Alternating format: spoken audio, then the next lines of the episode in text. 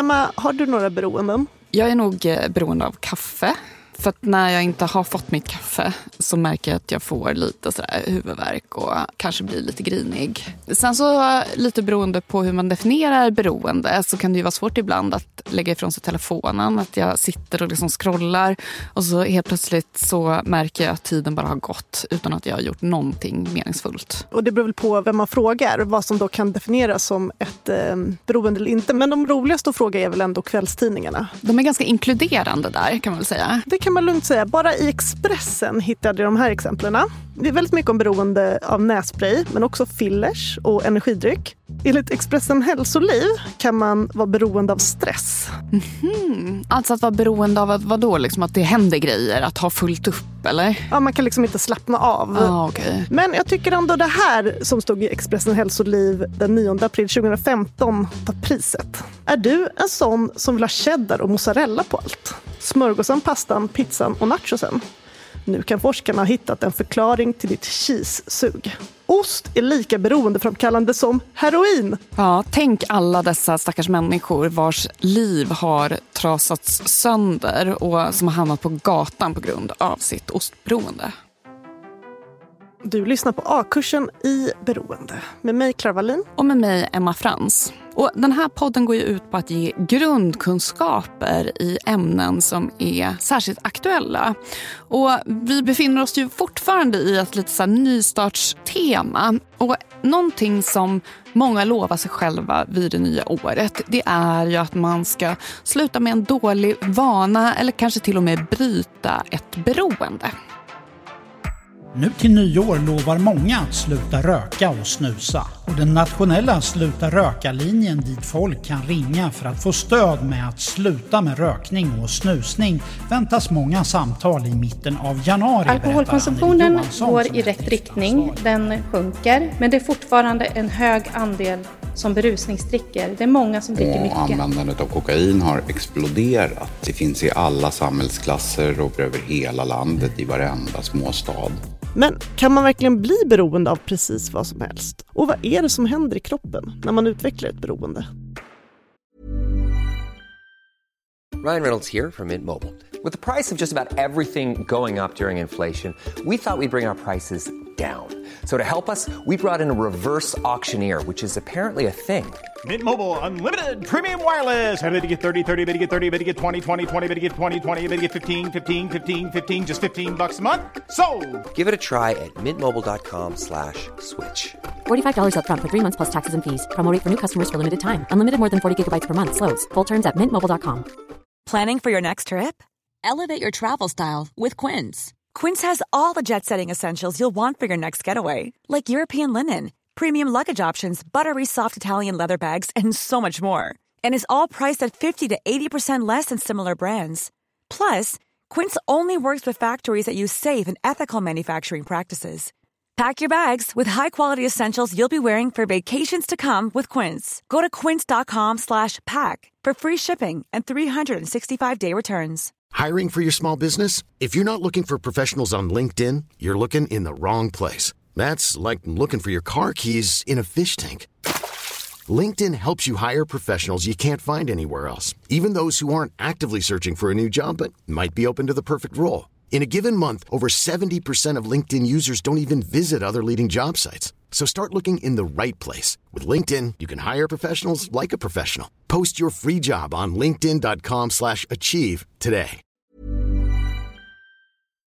A-kursen sponsras av Destination Uppsala. Klara, vad har du på vikingar? Jag läste Röda Orm när jag var gravid och då fick jag ändå känslan av att de var hyvens.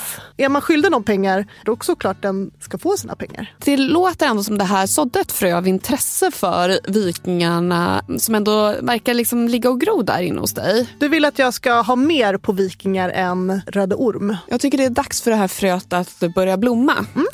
Och för att göra det så tycker jag att du ska ta dig till Gamla Uppsala högar. Det är de här kungshögarna där man har hittat gravar från cirka år 500. Och just Gamla Uppsala var ju under vikingatiden ett politiskt och religiöst maktcentrum. Och flera av ynglingaättens kungar är förknippade med just det här området.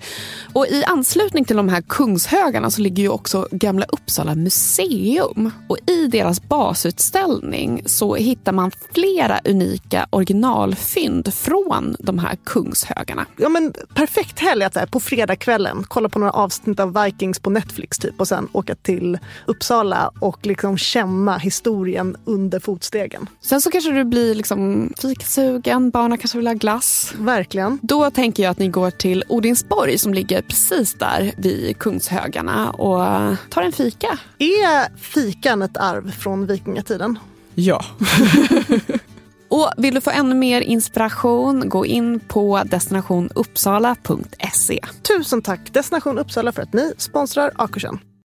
Och vi har ju även med en expert i det här avsnittet. Och Den här veckan så är det Mattias Hallberg som hjälper oss att reda ut begreppen. Mattias är professor i molekylär beroendeforskning vid Uppsala universitet.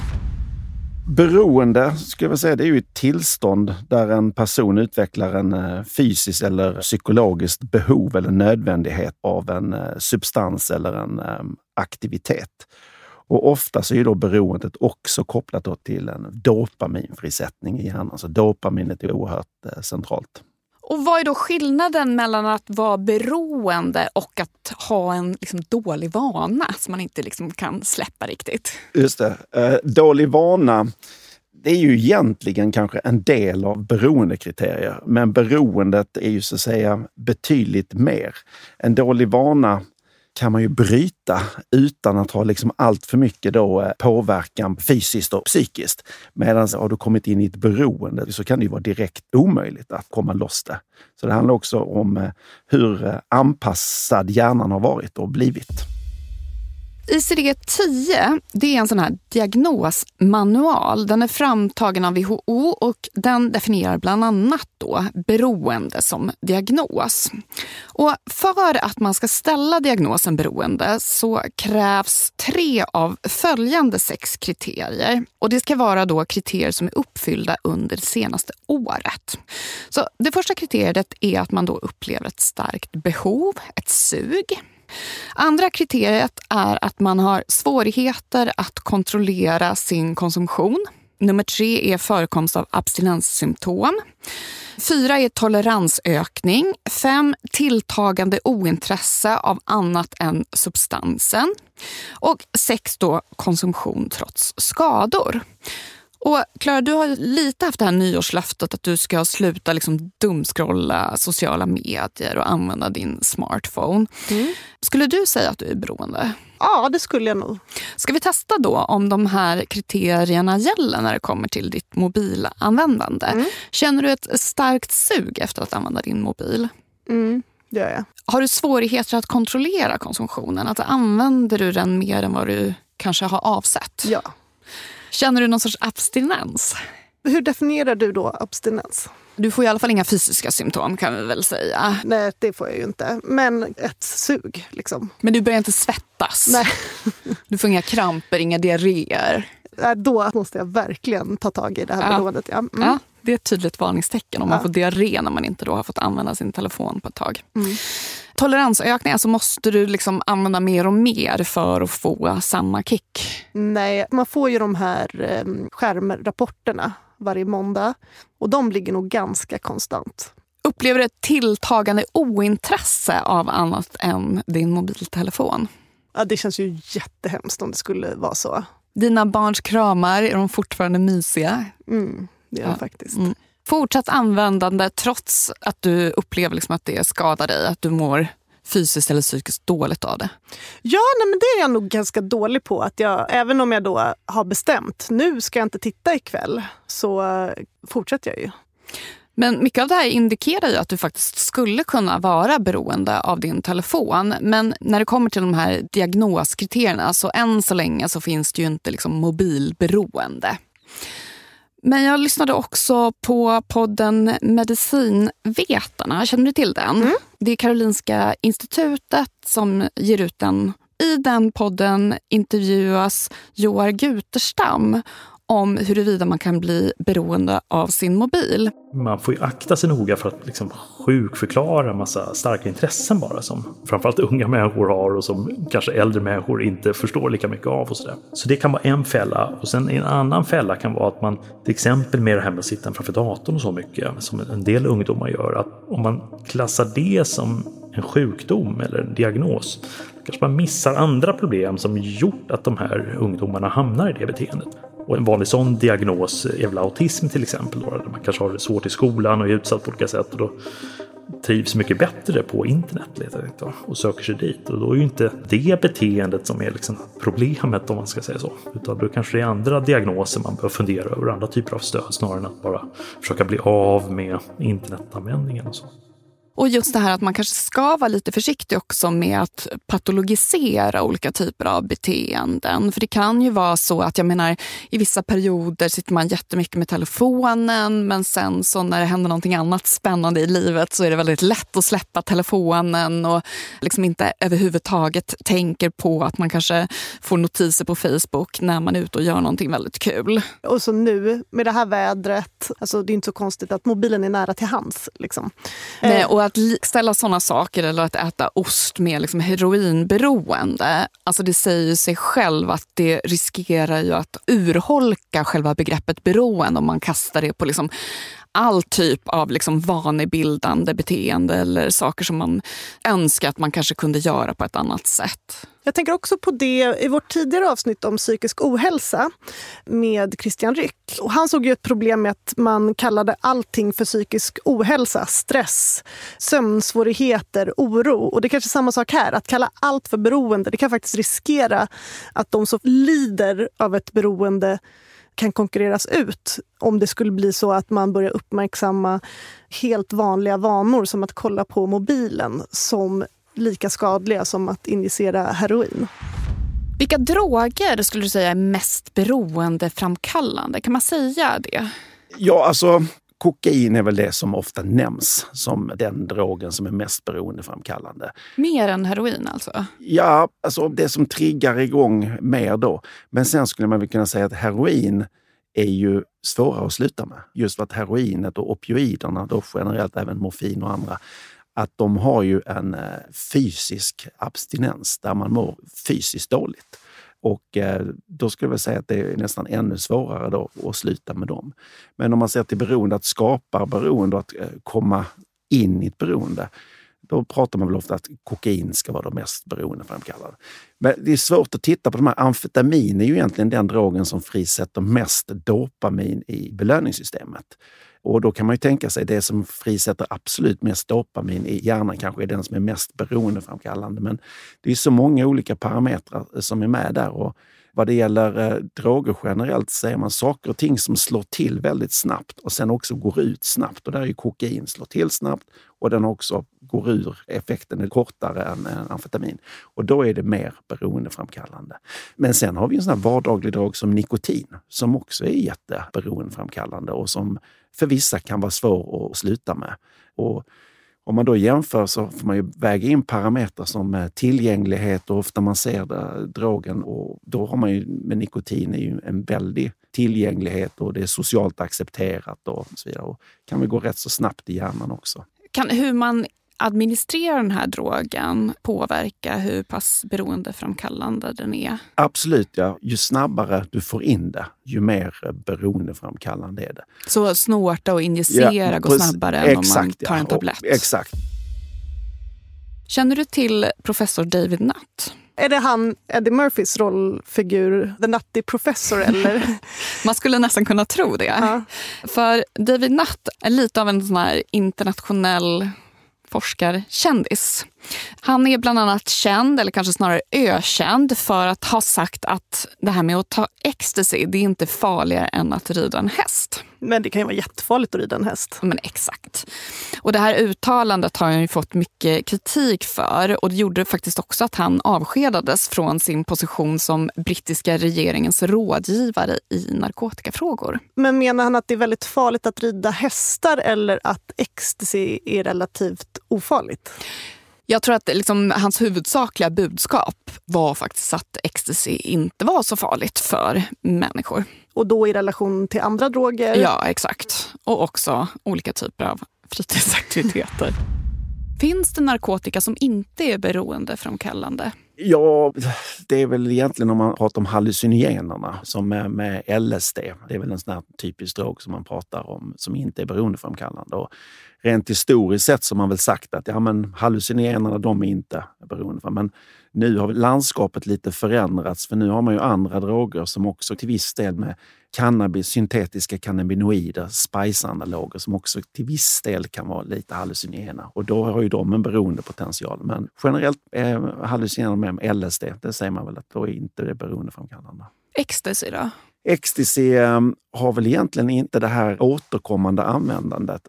Ecstasy är ju en drog som frisätter huvudsakligen serotonin mer än dopamin. Det frisätter också dopamin, men mest serotonin. Och eh, det tömmer ju ut serotonindepåerna i samband med då användningen och eh, då eh, tar det ungefär 3 till 6 dagar innan hjärnan har repat sig och egentligen att man är redo för en ny så att säga, ecstasy-omgång. Så att det vanliga med ecstasy-användning är att man använder det kanske på helgerna eller varannan helg. Så att det är inte en sån här återkommande drog som du använder hela tiden utan är mer förknippat med fest.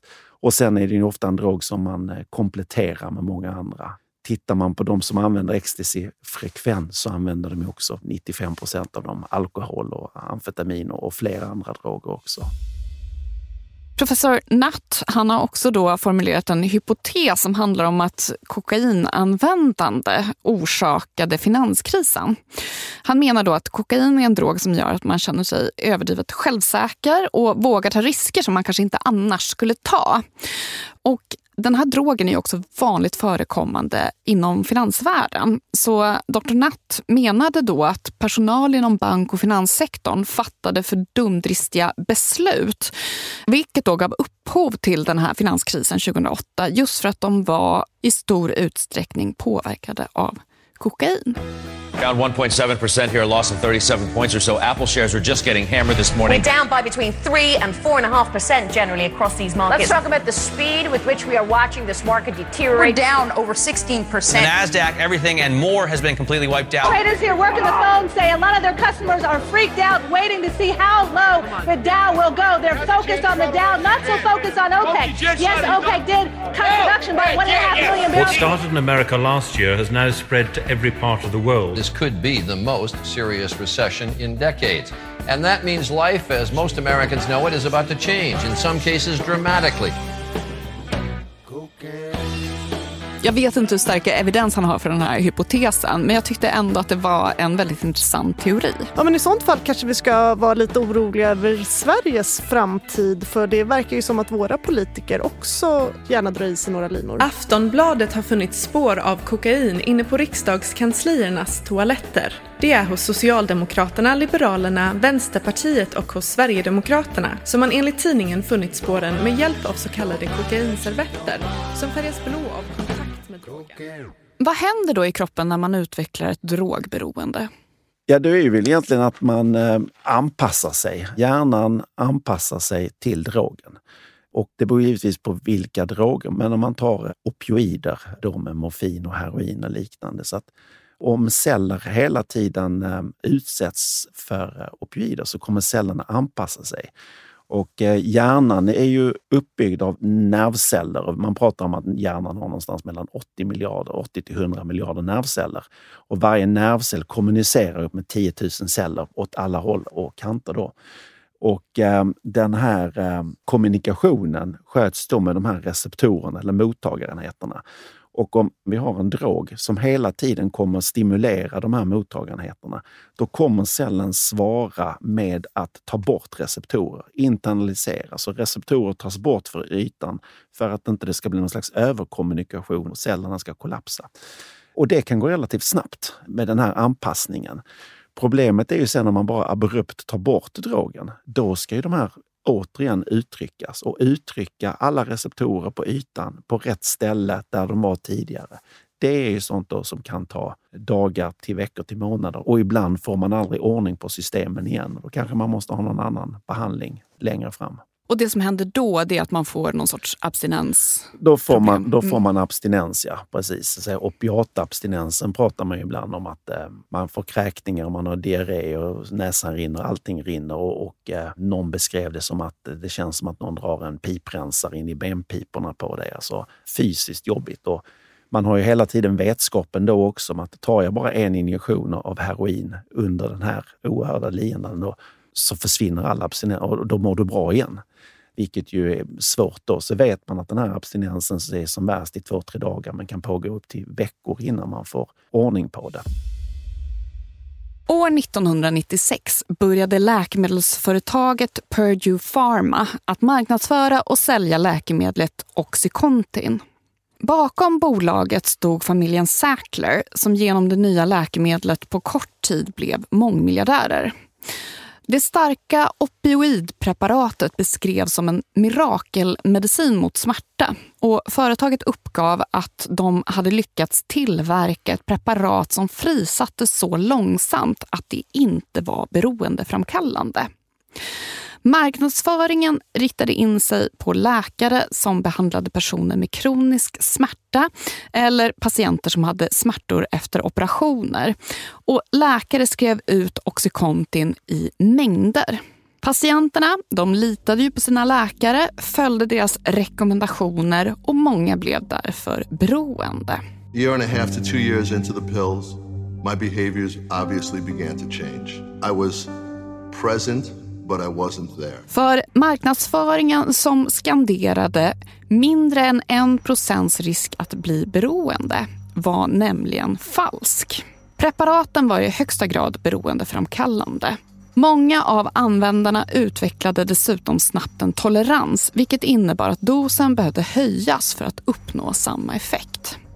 När läkarna till slut började bromsa utskrivningen hade redan hundratusentals patienter utvecklat ett så starkt beroende att de inte såg någon annan utväg än att gå över till heroin eller köpa piller på den svarta marknaden för att undkomma de hemska abstinenssymptomen. The past several months have been tough for Craig Wall. He used to take Oxycontin but the province pulled it off the market after concerns the painkiller was being abused. That's when Craig found a new drug of choice.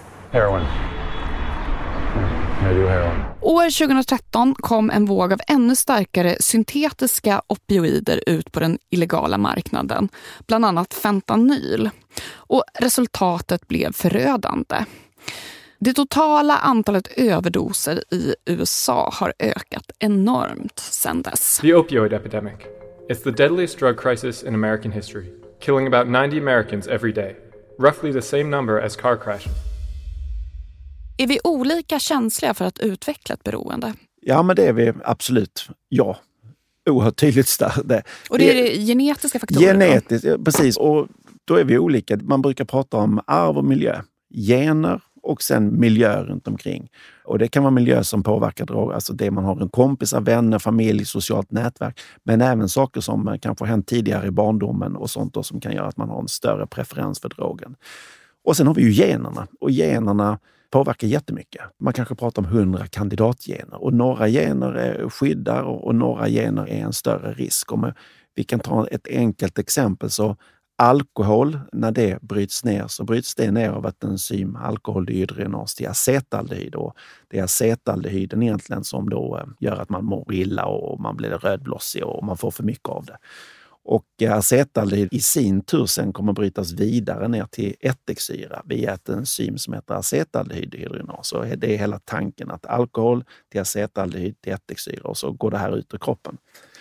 Och eh, då är det vissa individer, och framförallt en jättestor del av asiaterna, som saknar ett fungerande acetaldehydrogenas som är det andra enzymet. Och det gör att de personerna som dricker, de kommer dricka och då kommer alkoholen eller etanolen ombildas till acetaldehyd. Men sen ombildas inte den vidare, utan det blir mer och mer i kroppen och då mår man ju illa. Så att de då som saknar det kanske dricker en öl eller ett glas vin och börjar nästan direkt bli illamående. Och det är ju det vi också utnyttjar med läkemedlet Antabus, där man har eh, insett det här och ger då Antabus till de som så att säga, ska försöka hålla sig nyktra. Att om de hamnar i en situation där de dricker, då kommer de må illa direkt och det ska göra då att de inte fortsätter dricka.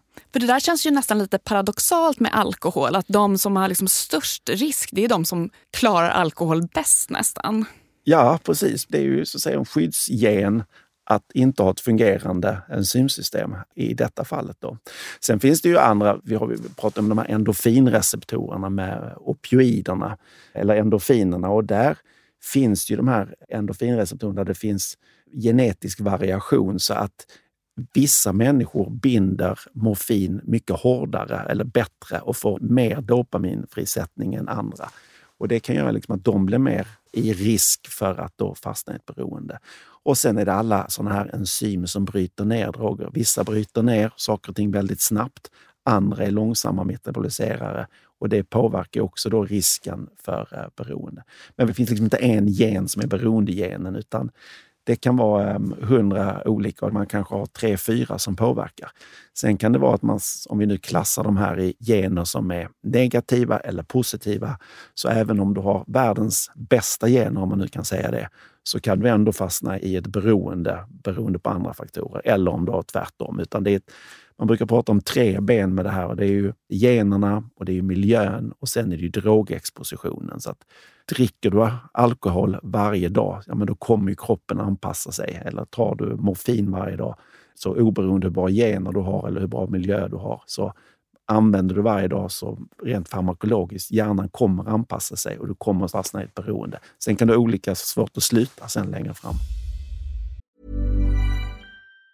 Planning for your next trip? Elevate your travel style with Quince. Quince has all the jet-setting essentials you'll want for your next getaway, like European linen, premium luggage options, buttery soft Italian leather bags, and so much more. And it's all priced at 50 to 80% less than similar brands. Plus, Quince only works with factories that use safe and ethical manufacturing practices. Pack your bags with high-quality essentials you'll be wearing for vacations to come with Quince. Go to quince.com slash trip for free shipping and 365-day returns. Many of us have those stubborn pounds that seem impossible to lose, no matter how good we eat or how hard we work out. My solution is PlushCare.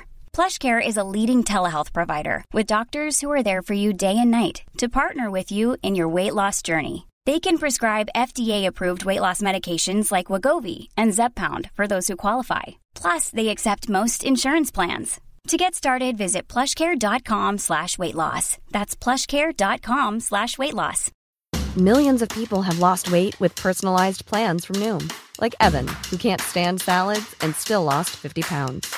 Salads generally for most people are the easy button, right? For me, that wasn't an option. I never really was a salad guy. That's just not who I am. But Noom worked for me. Get your personalized plan today at Noom.com. Real Noom user compensated to provide their story. In four weeks, the typical Noom user can expect to lose one to two pounds per week. Individual results may vary. A-kursen sponsras av Akademikernas a-kassa. Klara, jag tycker att det ser ut som du sitter där och är väldigt trygg. Och har inte jag varit trygg ända sedan du lärde känna mig? Jo, men det har du faktiskt nu när du säger det. Jag går liksom genom livet med någon form av grundtrygghet. Och det kanske är för att jag unnar mig att vara med i a-kassan. Men är inte det väldigt dyrt? Det är som en lunch. 130 kronor i månaden. Oh. Och då få denna trygghetsaura väldigt värt, ja. tycker jag. För att även om jag förlorar jobbet så står jag inte utan inkomst. I sånt fall skulle Akademikernas a-kassa betala 80 procent av min inkomst upp till 33 000 kronor i månaden. Och något som är så himla bra med just Akademikernas a-kassa det är ju att även om man byter jobb så behöver man inte byta a-kassa för att det är ju utbildningen som räknas. Man har ju alltid sina HP-poäng i ryggen. Mm. Och även om man inte har sina HP-poäng i ryggen så får man ändå gå med om man har det som mål. Just det, man är välkommen om man studerar och har som mål att ta minst, vad sa du, HP-poäng? 180 HP-poäng. Ja men det är helt fel. HP räcker ju. För P till HP står ju för poäng. Högskolepoäng. Ja, så högskolepoäng, poäng har vi sagt. Hoppas du blir smartare än oss av dina högskolestudier och gå in på akademikernasakassa.se a-kursen. Och bli medlem idag. Tusen tack Akademikernas a-kassa. Emma, mm. skulle du och ditt hushåll klara er på tre liter sprit i månaden? Alltså för att täcka vår alkoholkonsumtion? Ja, definitivt. Ja. Då hade ni då klarat er under motbokstiden. För i Stockholm 1914 så började man ha motbok för att kunna köpa sprit.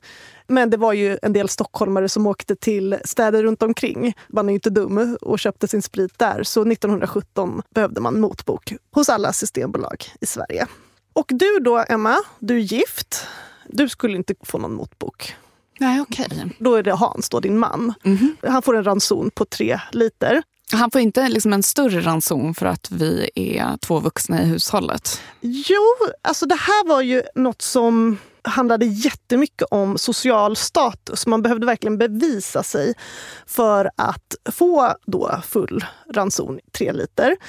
Ungkarlar hade maximalt två liter i månaden. Var man hemlös eller arbetslös, så då fick man ju inte köpa sprit. Så vi får ju hoppas att Hans skulle dela med sig av spriten till dig. Ja, det får vi verkligen hoppas.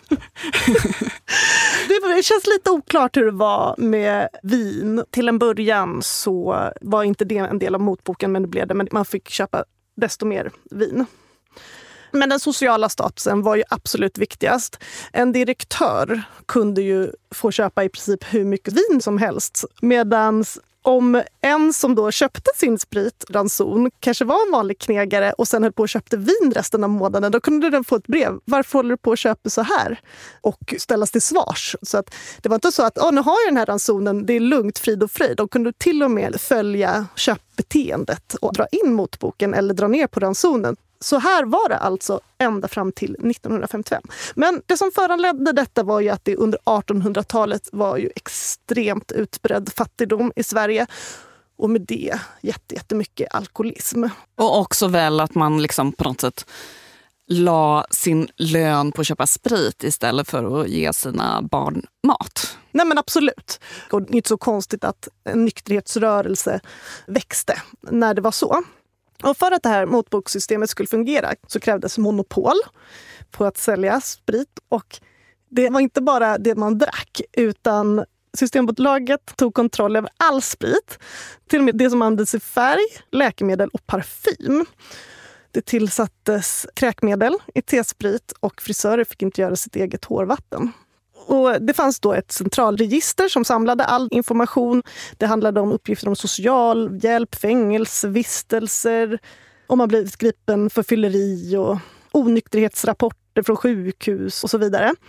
Och de var så omfattande, Systembolagets egna register, så till och med polisen använde sig av dem när de behövde information om människor. Och 1951 arbetade 137 personer på heltid enbart med stockholmarnas uppgifter. Så det var ju mycket byråkrati Verkligen. för att då hålla koll mm. på alla. Skulle du vilja leva i en sån här tid, Emma? Jag tycker det är bra att man inte kan gå in på ICA och köpa sprit faktiskt. Eh, sen så kanske det här är liksom lite väl mycket. Eh, Gestapo. Ja men exakt. Mm. Men jag känner ju att min åsikt är lite the impopular opinion. Alltså man märkte ju det bara nu när Socialstyrelsen skärpte råden. Och redan innan så var det ju jättemycket diskussioner. Det var ju verkligen den här rör inte min sup stämningen. Och då handlar det ju bara om liksom att man ville ändra rekommendationerna, att man kanske omdefinierade nivån för riskbruk. Så jag tror att samhället skulle må bättre av lägre alkoholkonsumtion. Men vägen dit kanske inte är att liksom klassa människor i social status. Nej, nej. Och jag är ju själv inte helt nykterist alls. Eh, inte alls. nej, men jag dricker ju mer än gärna vid eh, välvalda tillfällen. Men däremot så tycker jag att det här med ett systembolag är en bra grej. Och den här motboken den krattade ju liksom för vårt nutida systembolag. I oktober 1955 var det stor glädje i stan i Stockholm då folk kastade sina motböcker i strömmen. Och då var det alltså att ett nytt rikstäckande systembolag tog vid som skulle ersätta den här motboken och gjorde det under den nya parollen Frihet under ansvar. Till Systembolaget ränner jag och bankar på dess port. Jag vill ha något som bränner bra och gör mig sketfull fort. Vad händer då i kroppen när man utvecklar ett alkoholberoende? Är det samma saker som när man liksom blir beroende av andra droger? Ja, det kan man väl säga det. Bara det att alkohol väl egentligen är den drog som är mest komplex. Ja, det var det jag fick lära mig under utbildningen. Att med alkohol så är det mycket mer oklart vad som egentligen händer i kroppen. Nej, den slår väl egentligen på alla system. Om vi bara börjar med opioiderna, ja men då vet man att de hämmar egentligen dopaminflödet via att de påverkar en annan transmitter, GABA. Och så ser man centralstimulerande. Ja, men huvudsakligen så kommer de här påverka dopaminet och till viss del även andra monoaminer som noradrenalin och serotonin. Men, men för den beroende delen så är det liksom dopamin. Men alkohol påverkar ju endorfinerna, påverkar ju dopamin, påverkar ju glutamat, påverkar GABA, påverkar glycin. Så att det är ju liksom en jättemix här då. Så det är väl egentligen den mest komplexa. Då. Säkerligen den berusningsmedel som vi också har eh, studerat mest, men väldigt komplext. Hur påverkas då kroppen av ett långvarigt missbruk av alkohol? Ja, då är det ju eh, lite som andra droger. Dels har man ju hjärnan och man kan ha en kognitiv påverkan. Men sen är det ju saker som eh, hjärta-kärl-effekter. Man kan få högt blodtryck, eh, infarkter, eh, stroke. Det kan vara leverpåverkan, eh, cancer. Så att det är egentligen en, en rad olika så att säga, medicinska effekter som man då kan få av ett alltför eh, brett användande. Och idag vet man väl också att eh, all alkoholkonsumtion har väl egentligen skadliga effekter.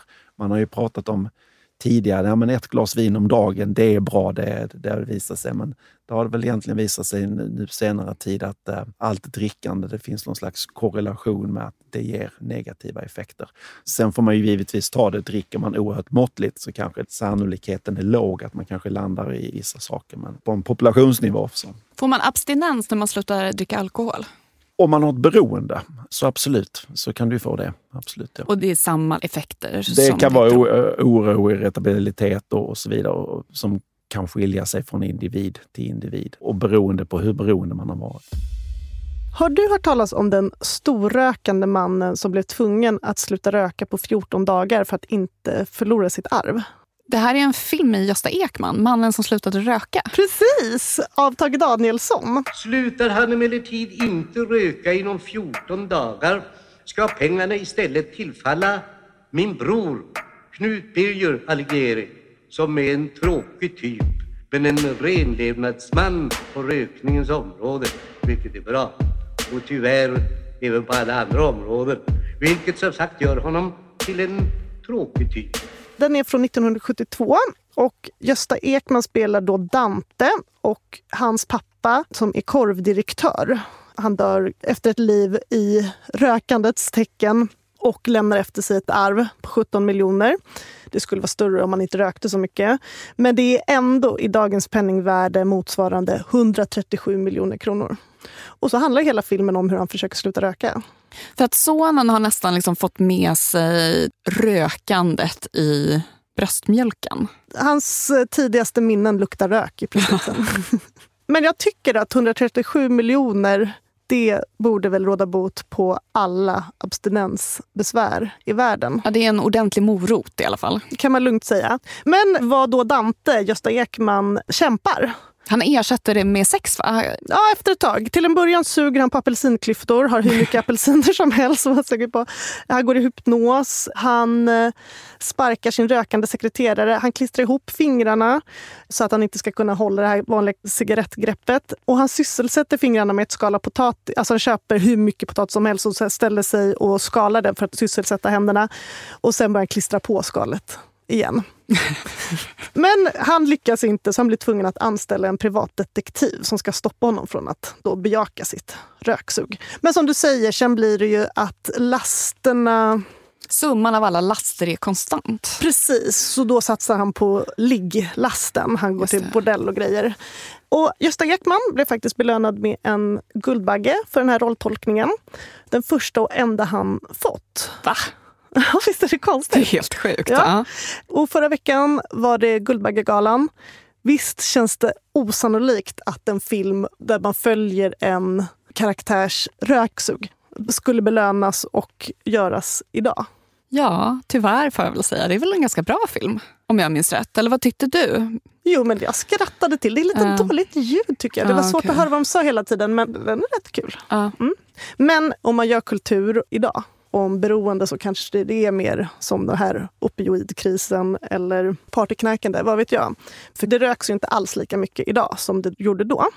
Filmen kom alltså 1972 och decenniet innan, på 60-talet, rökte varannan man i Sverige dagligen. Men det minskade under 70-talet. Men då ökade rökningen bland kvinnor istället till ungefär en tredjedel. Och även om jag då hittade artiklar i både Svenska Dagbladet och DN från 1800-talet där det stod om människor som skulle sluta röka för hälsans skull, så röktes det då friskt på sjukhus under 70-talet. Både bland personal och bland patienter. Och jag läste en krönika i tidningen Sjukhusläkaren av det före detta medicinalrådet Torsten Mossberg som då beskrev hur det var på sjukhusen på 70-talet. Och det var ju så att man rökte överallt. Han beskriver, det var i och för sig 67, just det här exemplet, men då när han assisterade på en ryggoperation så kom klinikchefen in med tänd cigarr i mungipan. Och sen lutade han sig över den här patienten och råkade aska lite i det öppna operationssåret. Och vissa tyckte till och med att det var bra att patienterna rökte. Många, särskilt på kirurgiska och ortopediska avdelningar, ansåg att patienterna kunde mobiliseras bättre om de rökte. De måste ju upp ur sängen och ta sig till dagrummet för att röka. Trenden vände ju neråt på 80-talet, även då för kvinnorna. Det hade ju börjat vända neråt redan på 70-talet för männen. Och idag röker cirka 6% av den svenska befolkningen dagligen. Och om någon av dem lyssnar och vill sluta så kan man ju trösta sig med att Dante i Mannen som slutade röka lyckades till slut. Han kunde till och med vara väldigt lycklig när han kunde känna lukt igen. Jag har fått lukt! Hör ni vi korsikaner? Jag har fått lukt! Och den danska dronningen, som man alltid har sett med en cigg i mungipan. Hon slutade ju röka i februari förra året och det blev ju nästan lika stor nyhet i Danmark som att hon abdikerade. Låt oss dansa, låt oss dansa i det saligas höjder i det skimrande av piprök ofördunklade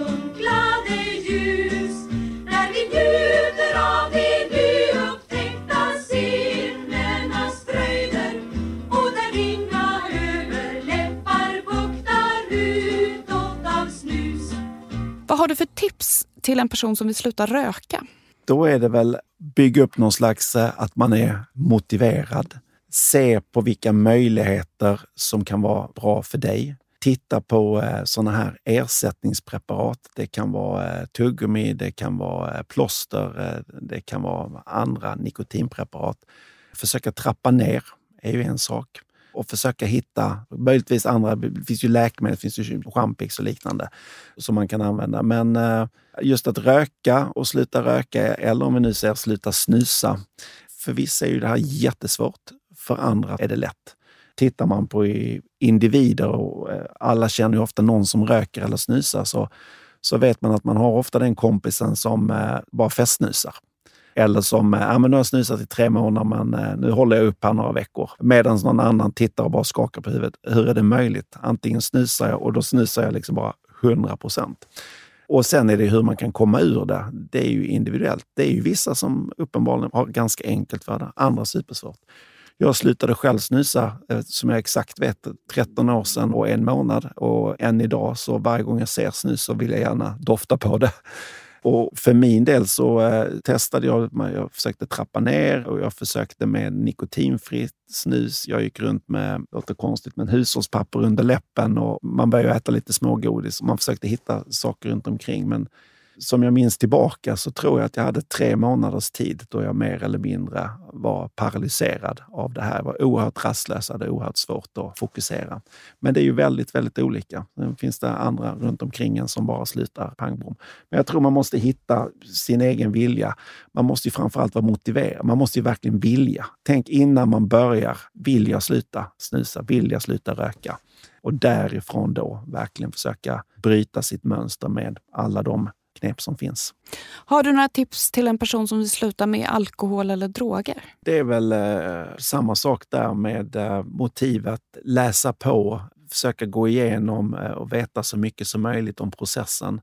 För i många fall när man slutar med en drog eller slutar med alkohol så finns det rätt så många som har gått igenom samma sak. Och även om jag pratar mycket om individer, det är olika för alla, så kan det finnas rätt så många generella språng där man kanske kan få hjälp och redan från början kunna förutse hur det kommer kännas i kroppen. Och det kanske då kan underlätta. Men sen eh, försöka ta den hjälp man kan och också involvera dem runt omkring en och söka hjälp. Som jag tycker med, eh, är man i ett beroende och har en beroendesjukdom så söka sig till vården också. Men det jag ändå blev mest förvånad över när jag lyssnade på din intervju med Mattias var det här att kokain ska vara så beroendeframkallande. För det trodde jag bara var något som folk höll på med på fest. Ja, alltså jag menar, jag tänker också att man förknippar ofta kokain med partyn kring liksom Stureplan. Men just det här med kokainberoende har ju blivit ett växande problem i Sverige. Och även om det är vissa oklarheter kring de här fynden i riksdagen så är det ju inte omöjligt att det finns människor här som är beroende av kokain och att man måste ta den här drogen för att kunna klara av sin vardag. Så att istället för att kanske skamma dem för att de liksom partar på jobbet så kanske man ska försöka fundera över hur man kan hjälpa de här människorna ut ur ett beroende. Det är kanske är viktigare att hjälpa dem än personer som är beroende av nässpray. Eller kaffe. Eller scroll.